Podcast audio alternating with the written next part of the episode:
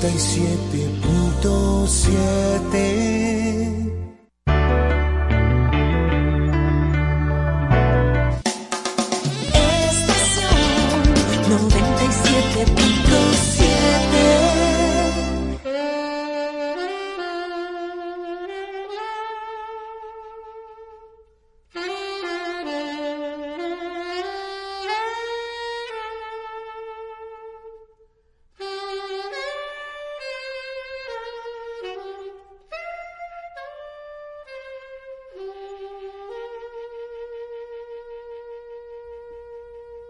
buenas tardes, amigos y amigas. Aquí se inicia hasta las 8 de la noche Besos y Abrazos con Raquel y José.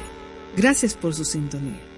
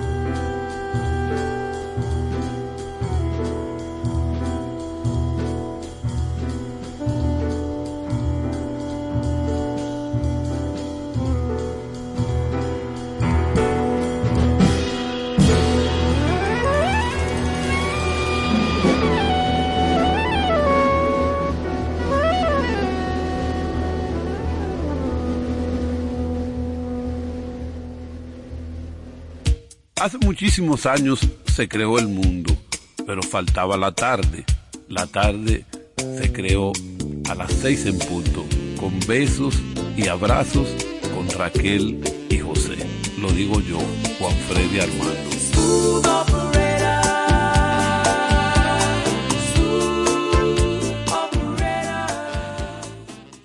The leaves of brown came tumbling down. Remember that September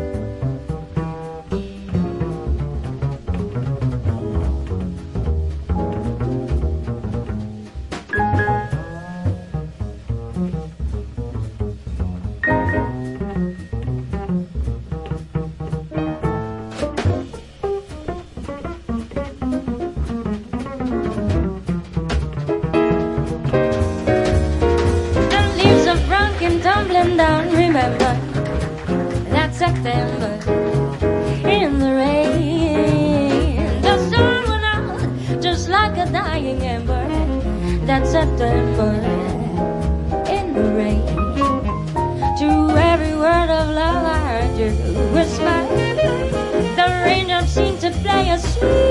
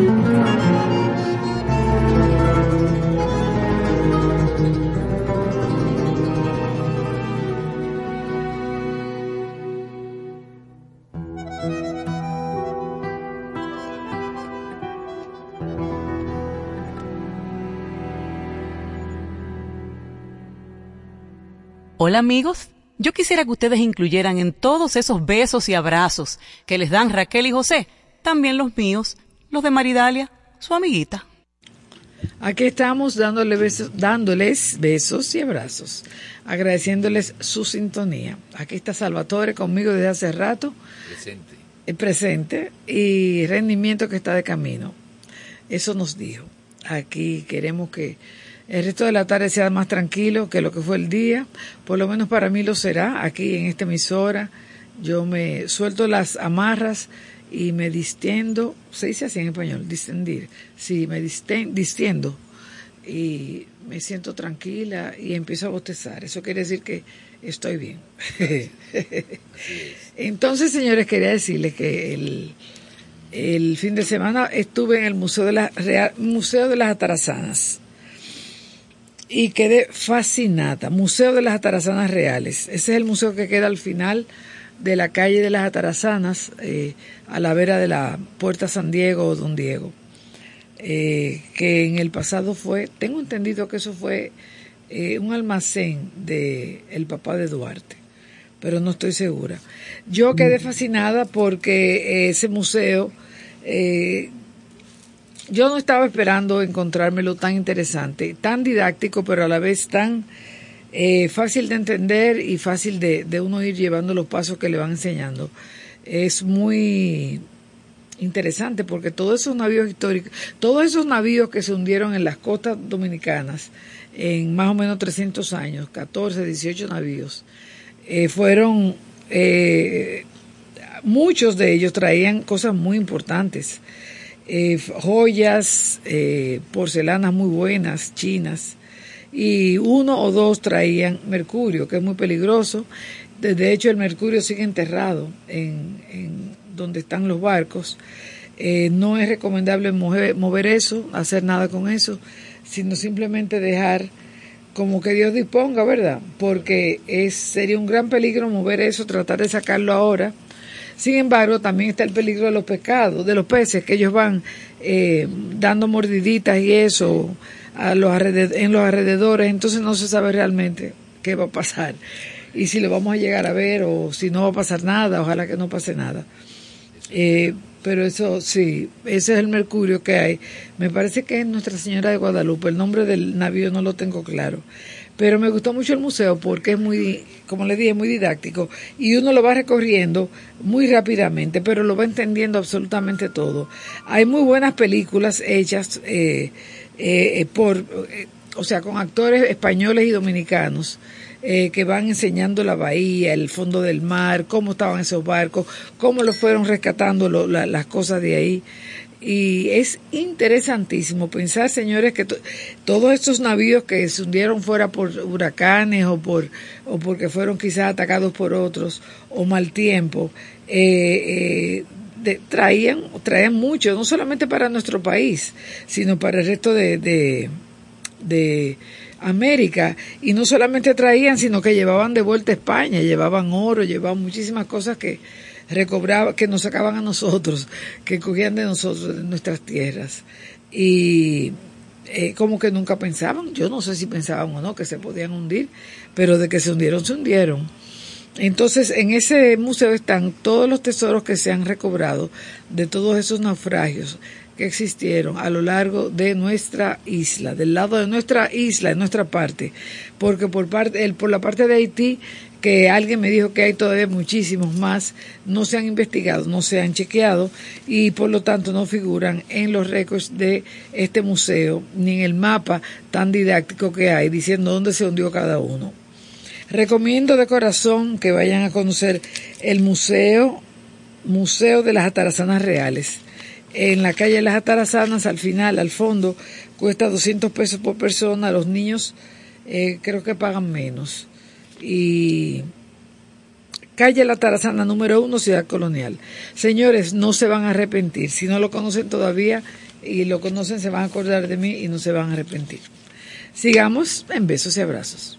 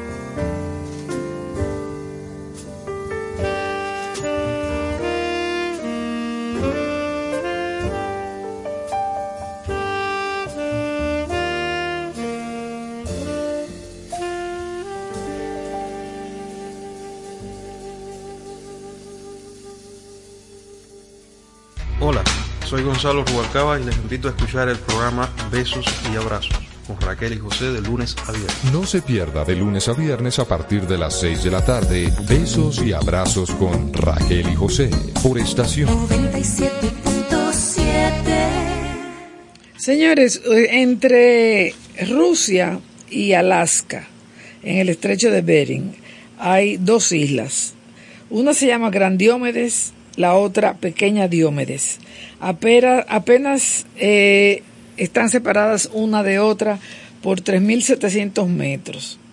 Y como eso está congelado la mayor parte del año, la gente puede pasar a pie entre las dos islas y los dos, países, claro. Eh, la Gran Diomedes está al este de Rusia y la pequeña Diomedes al oeste de Estados Unidos. Entonces se cree, se tiene la teoría de que por esas islas fue que vinieron los primeros pobladores de América desde el viejo continente. Y después de la Segunda Guerra Mundial, los pobladores de la isla rusa, o sea, de la Gran Diomedes,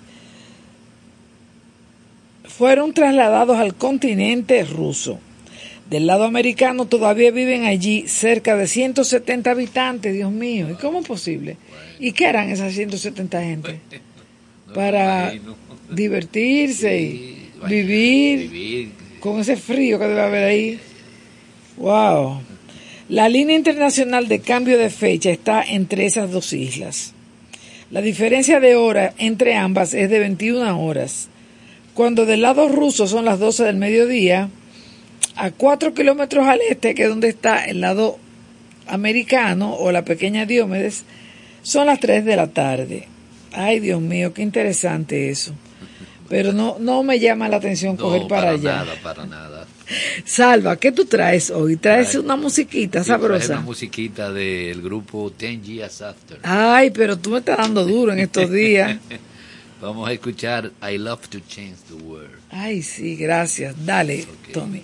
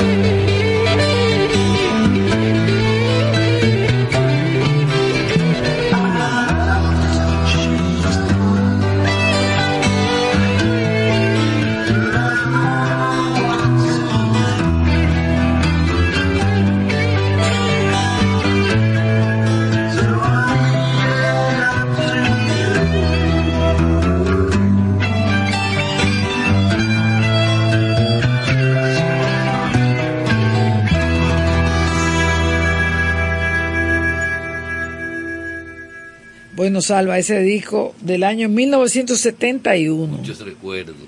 Sí, sí, estoy yo tratando de ubicarlo en mi vida, pero como que no lo ubiqué rápidamente así.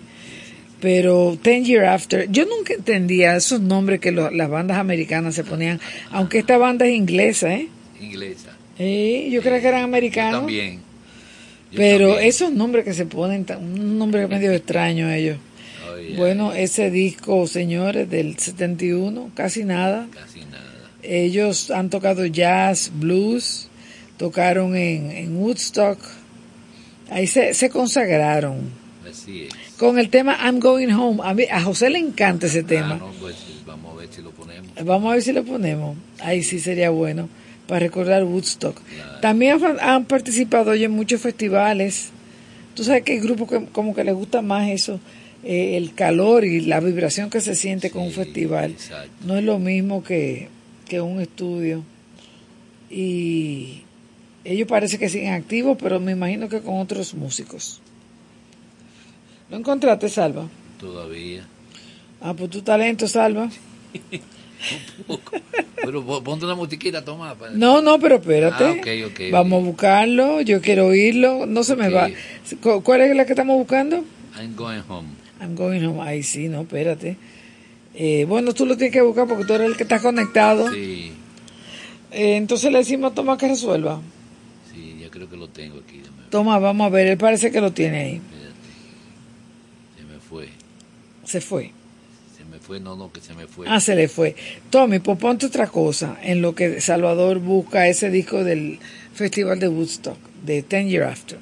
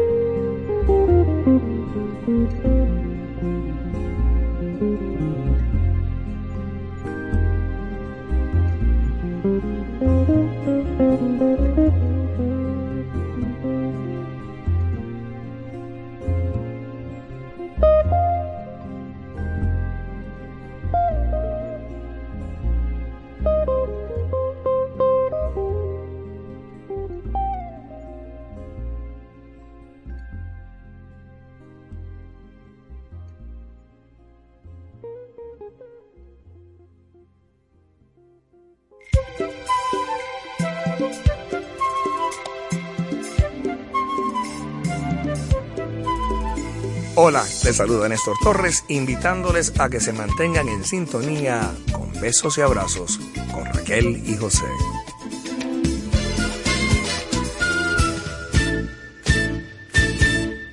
Bueno, lo ofrecido es deuda. Estábamos hablando del grupo Ten Year After, After, un grupo inglés que se dio a conocer, por lo menos nosotros, con el disco I'd Love to Change the World del año 71 y ellos participaron en Woodstock. Claro. Eso fue en el 68, Woodstock. 69. Yo creo 69. 69. O sea que primero en Woodstock y después en el disco Correcto, conocido. correcto. Salva, pero ese ese disco de I'm Going Home, ¿tuviste todas las versiones que hay ahí? Y hay muchas. 11 minutos, 13 minutos. Esa fue la que tiraron en Gustot, la de 11 Sí, minutos. sí, pero seguramente eso con los diálogos y eso. Sí, sí. Pero esa no es la que le vamos a dar a los oyentes no, ahora, vamos a ¿verdad? darle una más. más, corta. más corta, sí. No necesariamente más suave, No. porque toda esa guitarra que yo oí al principio ahí, Dios mío. Pero este grupo entonces, eh, supuestamente ellos siguen, eh, eh, eh, siguen tocando, pero como que no pegan nada, porque uno no se ha enterado. Sí, sí, tú ves que los tiempos cambian. Sí, los tiempos cambian, sí. Bastante. Bueno, pues vamos. Gracias, Salva, por tu aporte de Siempre, hoy. siempre. Vámonos con Ten Year After y I'm Going Home.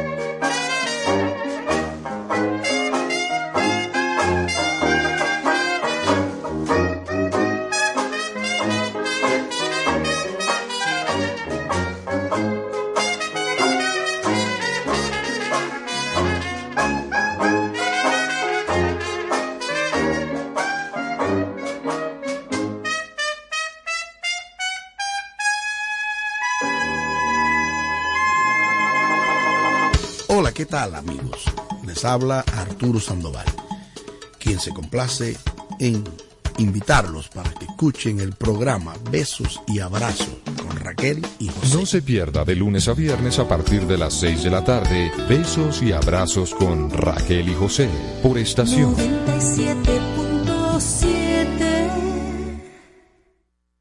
Saludamos al querido Terreriño que eh, sorteó todos los inconvenientes de fin de mes y del tráfico dominicano para llegar aquí. Um prazer estar aqui com vocês. Bem-vindo. Muito, obrigado, muito obrigado, Sabator, Tomasinho, Raquelinha. Eh, realmente, Raquelita, hay un tema que profundamente me preocupa y es qué va a pasar aquí con el desorden del tránsito. A, tenemos la voluntad de resolverlo. B, los motores haciendo Willy. Uno veía un motor hacer Willy en un campo donde no había gente en medio ni animales. En el medio de esta interesante ciudad, ustedes ven los carros, las guaguas y los motores que no tienen nadie quien los frene. Aunque ellos tienen dos frenos en el motor de adelante y de atrás, no frenan. No quiero dañarle la tarde a todos ustedes, pero es una humilde reflexión. Yo creo que quizás no lo lleguemos a ver la solución. Es posible. Quizás sí. Yo no sé, como tú dices, hay muchos inventos ya en la actualidad. El mundo está muy adelantado. Muchas cosas quizás no llegan aquí, pero ya existen Pero, pero- para mejorar la calidad de vida. Muy de acuerdo contigo, Raquelita, pero hagamos un ejercicio sencillo.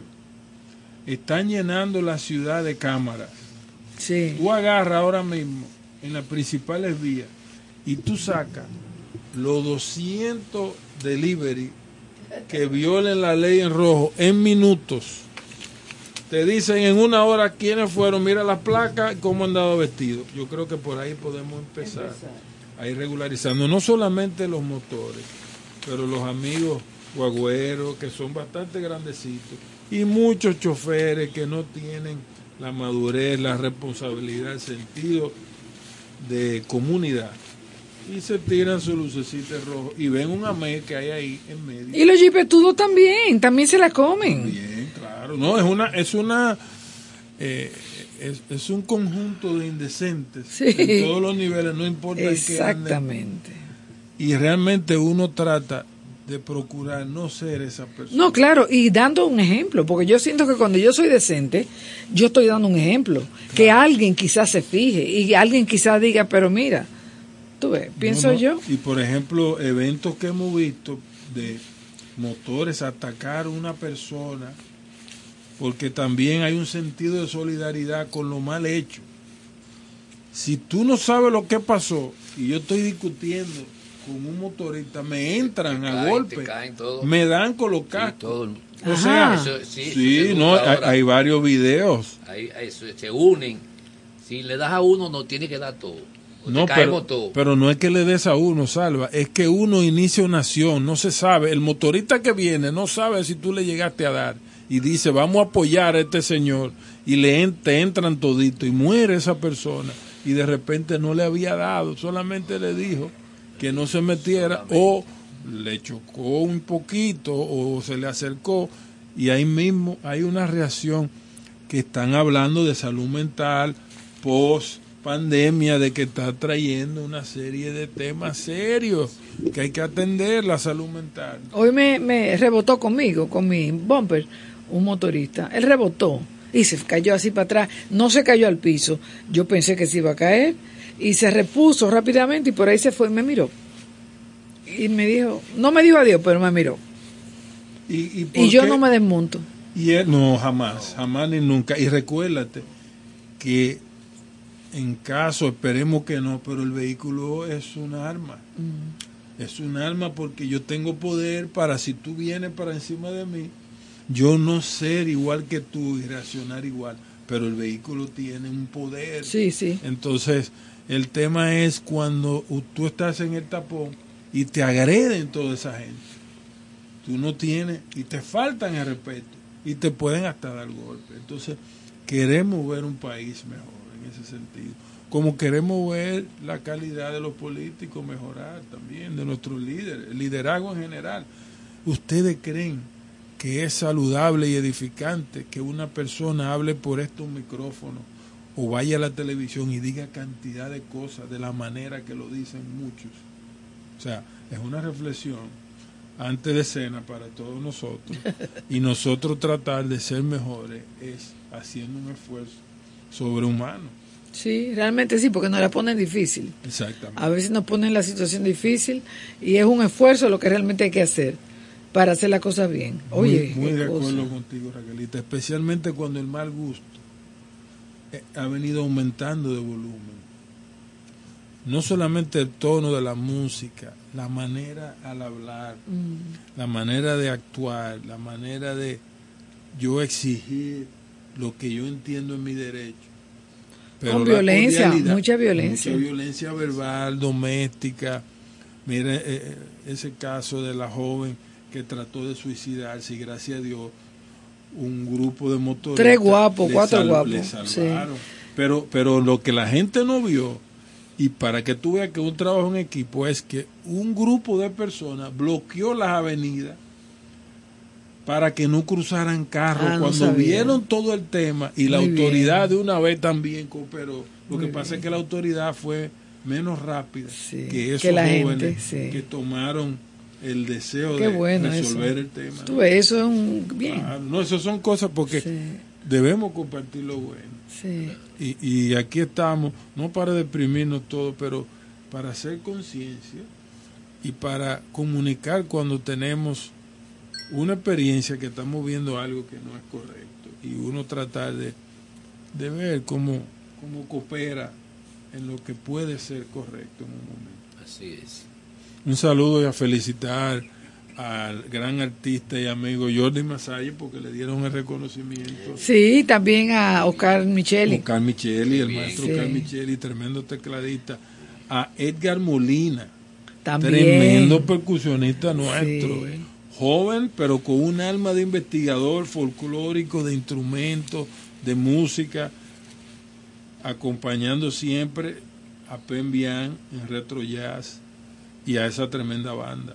Y también Rebeca Masalles, que Rebeca Masalles va a recibir clases con un famoso, que parece que la última Coca-Cola del desierto, en cuanto a violinista se refiere, de Alemania, es unas clínicas que va a recibir, pero parece que eso es algo muy importante Eso para no- la vida de ella como violinista. Felicitamos y celebramos con Qué la bueno. artista, hija, hija del artista. Sí. Jordi Masalle.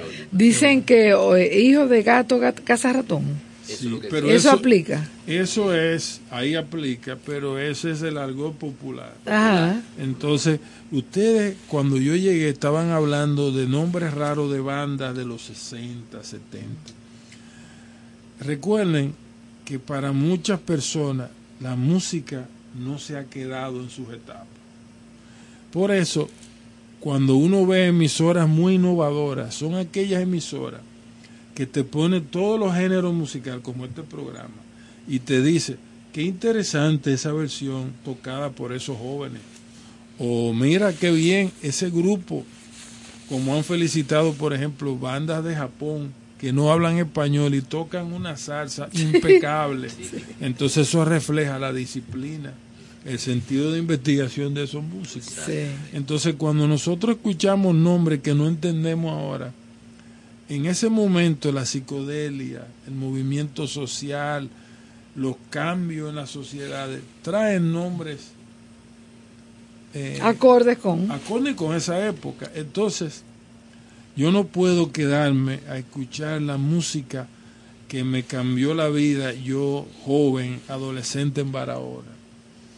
Yo necesito incorporar más música Claro. para seguir disfrutando, porque decía una gran dominicana que en paz descanse, la creadora de la Escuela de Música de la Gente en Chicago, Rita Simó, doctora en piano, estudió tanto en Juilliard como estudió en otros lugares como Berkeley, como también estudió en Europa y abrió esa escuela de música para gente sin recursos hace más de 40 años en Chicago, la Qué bien. escuela de música de la gente. Y decía doña Rita, la música debe ser siempre inspiradora en la persona. No te dijo que debe ser música clásica, ni jazz, ni rock, sino la música en, En general. general. es un cambio de comportamiento. Entonces quería compartir esa Muy reflexión bien. que yo Y hablando más de ella, Ah, Bueno, debemos hacer un programa. A mí me tocó en el año 92-93, cuando viví en Chicago, yo ser voluntario de la escuela. Porque, y lo lamentable es que no pude por el tema del tiempo, porque mi, tiempo era muy limitado. Rita Simó, que en paz descanse, nació en San Francisco de Macorís. Y ella el primer lugar donde llegó a estudiar música fue a Nueva York. Luego se convirtió en monja. Y cuando descubrieron que ella tenía un talento tan importante, pues la mandaron a una escuela de música. las monjas, donde ella estaba. La monja, claro. Oye, Entonces ahí fue desarrollando su carrera musical a tal punto de que recibió los más grandes méritos que puede recibir y la instrucción también porque tú ser parte de la comunidad de músicos de donde tú estudiaste en Nueva York y donde estudiaste la segunda vez Boston y donde estudiaste en Illinois y decidiste hacer hogar en Chicago, pues, óyeme, es un gran mérito. sí. Y voy a traer más datos sobre ella y estuvo casada, quien está vivo An- antes de ser monja. después, Digo, de, después de mon- ser después monja, de ser monja, y también él se conocieron y también él fue sacerdote. Los dos Entonces, colgaron los hábitos. Los dos colgaron los hábitos, pero se enteraron unos años después de, de casados. Entonces Tomás Bisonet tenía la única librería en español de Chicago. Entonces era un referente en la calle Clark, la avenida Clark, que es una avenida céntrica que divide norte a sur la ciudad de, de Chicago. Y tomó una fama importante porque en una ciudad como Chicago, una metrópoli, solamente una librería. ¿Y en qué año fue eso? ¿90? No, él abrió, él abrió en los 80. ¡Wow! Él, él tuvo esa, esa librería más de 40 años. Entonces, don Alfredo Simó, eh, hermano de doña Ritica, Simó, doña Rita Simó, esa doctora en música, era quien le mandaba libros de aquí, porque Tomás Bisonet, su esposo, al haber vivido en Latinoamérica, él compraba libros en Argentina, en Paraguay, en Uruguay y como estaba casado con una dominicana, él tenía un área de libros dominicanos. Y afortunadamente a mí me tocó llevar varias veces lo que se llama la maleta de Colón, que era una maleta muy grande, Ah. donde recogían los libros y aprovechaban que fuera alguien para Chicago. Y entonces uno le ayudaba con la maleta y a mí me tocó varias veces. Mira, muchas, ve- muchas veces llevar esas esa maleta llena de autores dominicanos, de, libros de autores dominicanos. Libros. Sí, libros. ¿Y qué, cuál ha sido el resultado? O sea, ya la cerraron y eso. No, la escuela sigue. No, yo digo la librería.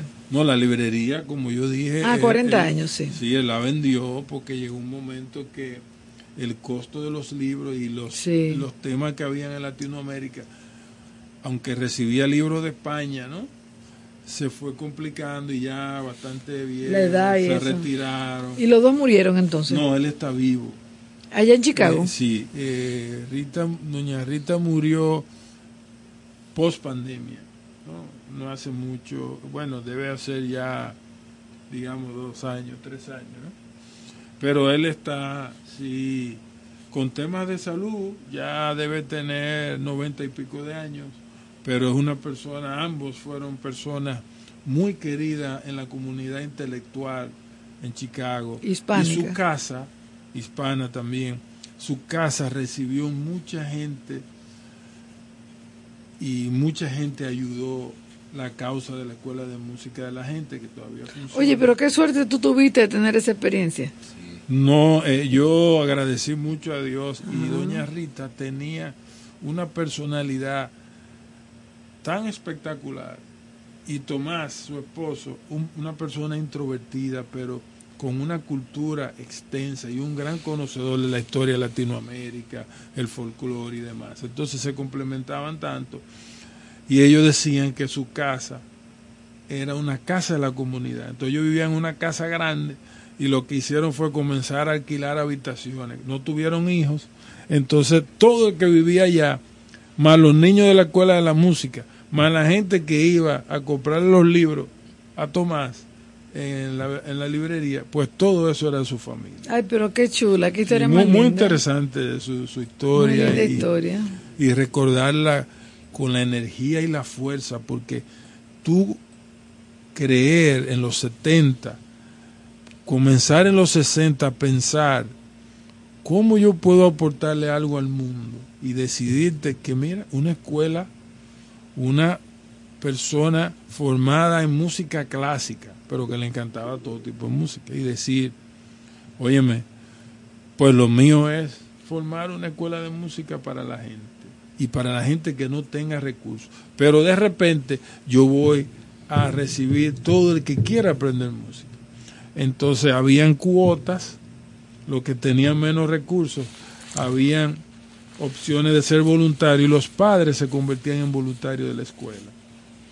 Los niños necesitaban recibir música gratis con el compromiso de dedicarle dos horas semanal gratis voluntariamente a la escuela, ya sea limpiando, organizando, arreglando los libros, una serie de actividades que, que le ponían a uno. Qué chula, qué historia más linda. Sí, no, no, muy interesante, muy interesante. Ay, bueno, vamos a oír música para eh, digerir toda la información. Eso.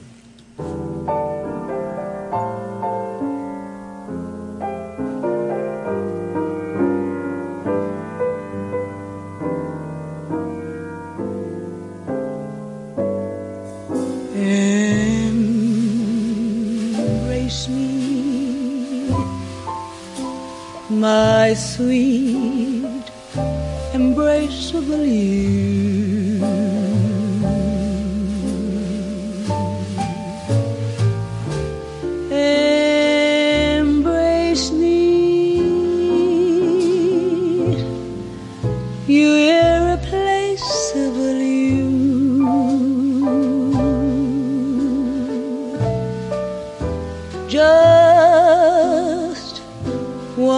Look at you. My heart grows tipsy in me. You and you alone brings out the gypsy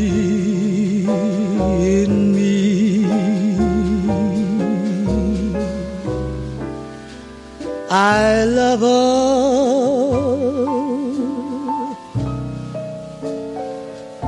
the many charms about you. Above all,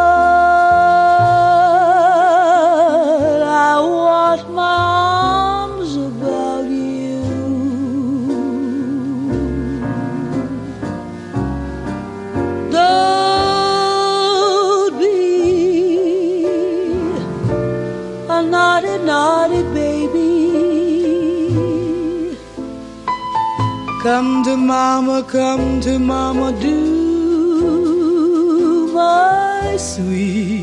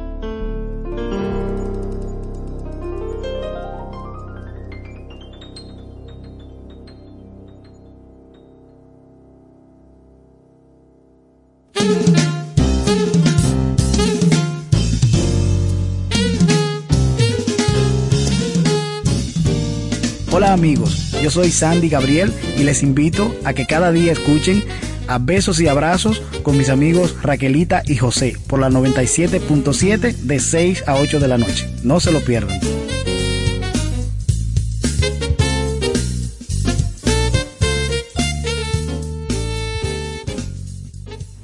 Bueno, señores, ya, ya son las 8 casi tú. ¿Cómo? Faltan 15 minutos. Es que tú llegaste como ta- tarde hoy, entonces No, ¿cómo no? Llegué tarde. no hemos podido eh, eh, compartir más con los oyentes contigo, porque Salva y yo sí tuvimos nuestro ratico.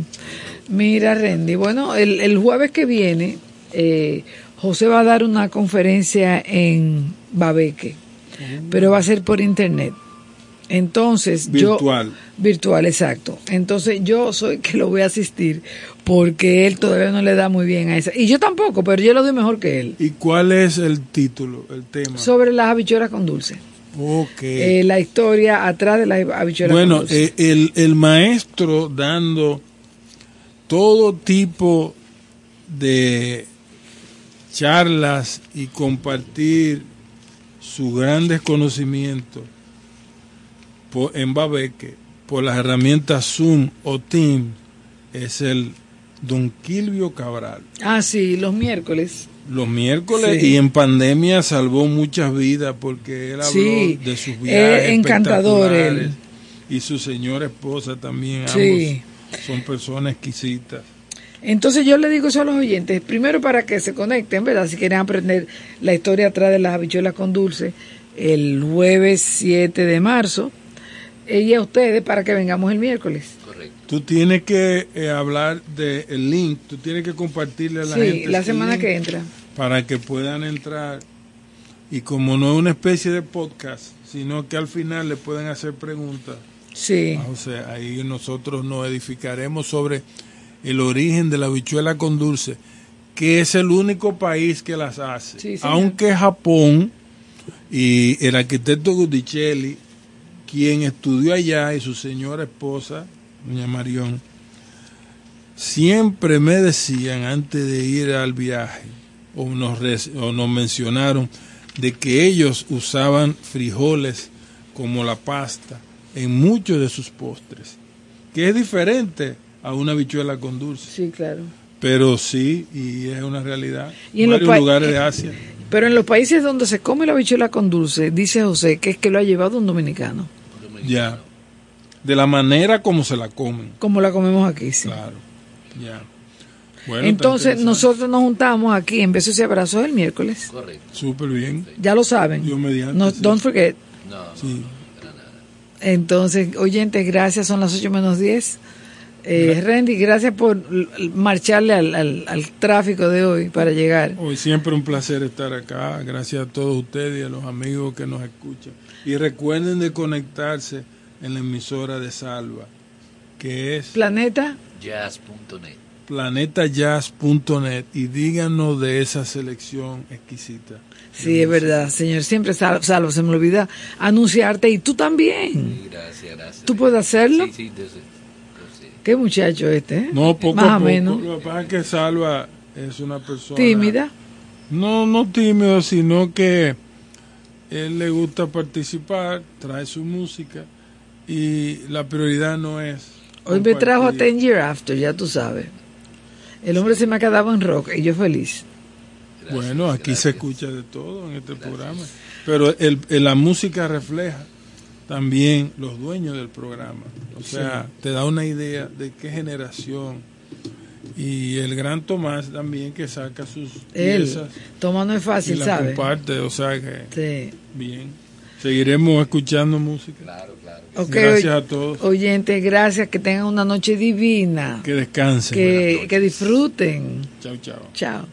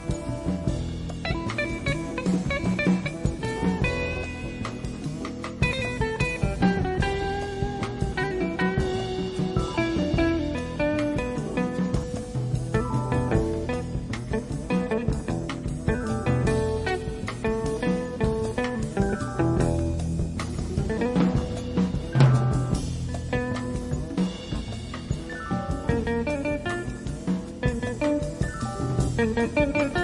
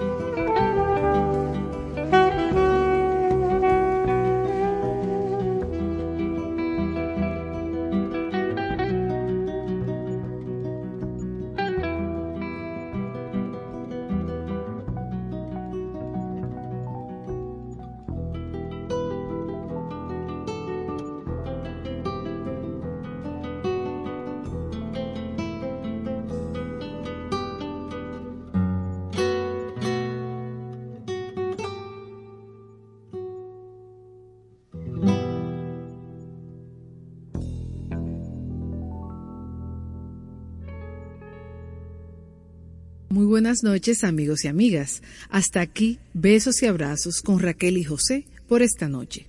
Gracias por su sintonía. Estación 97.7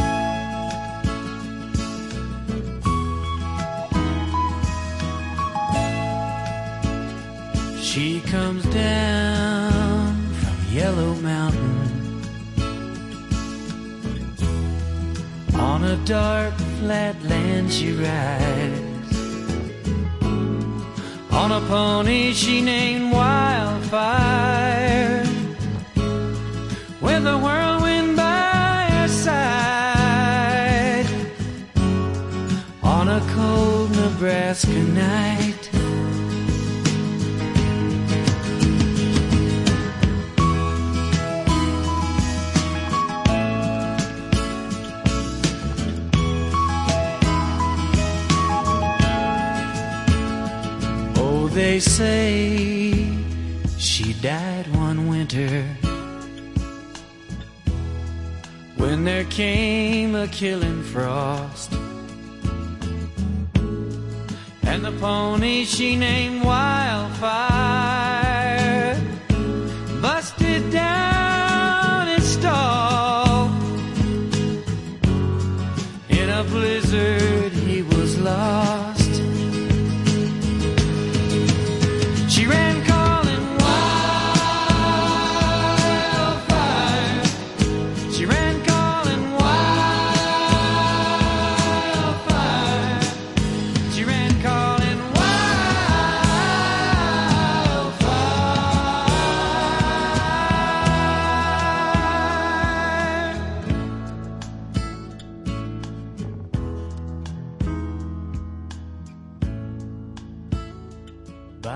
dark of the moon, I planted. it. But there came an early snow. There's been a hoot owl howling by my window now for six nights in a row. She's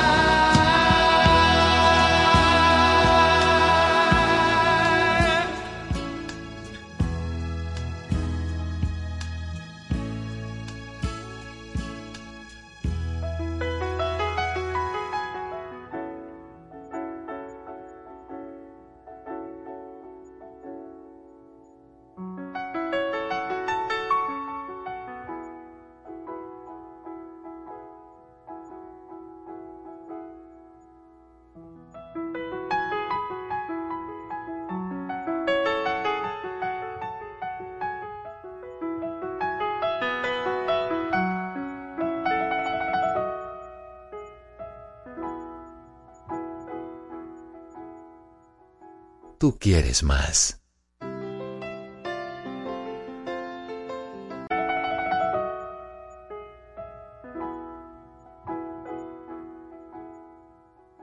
Tú quieres más.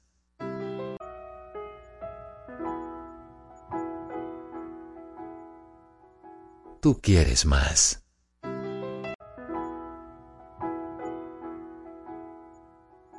Tú quieres más. Tú quieres más. Tú quieres más. Tú quieres más. Quieres más.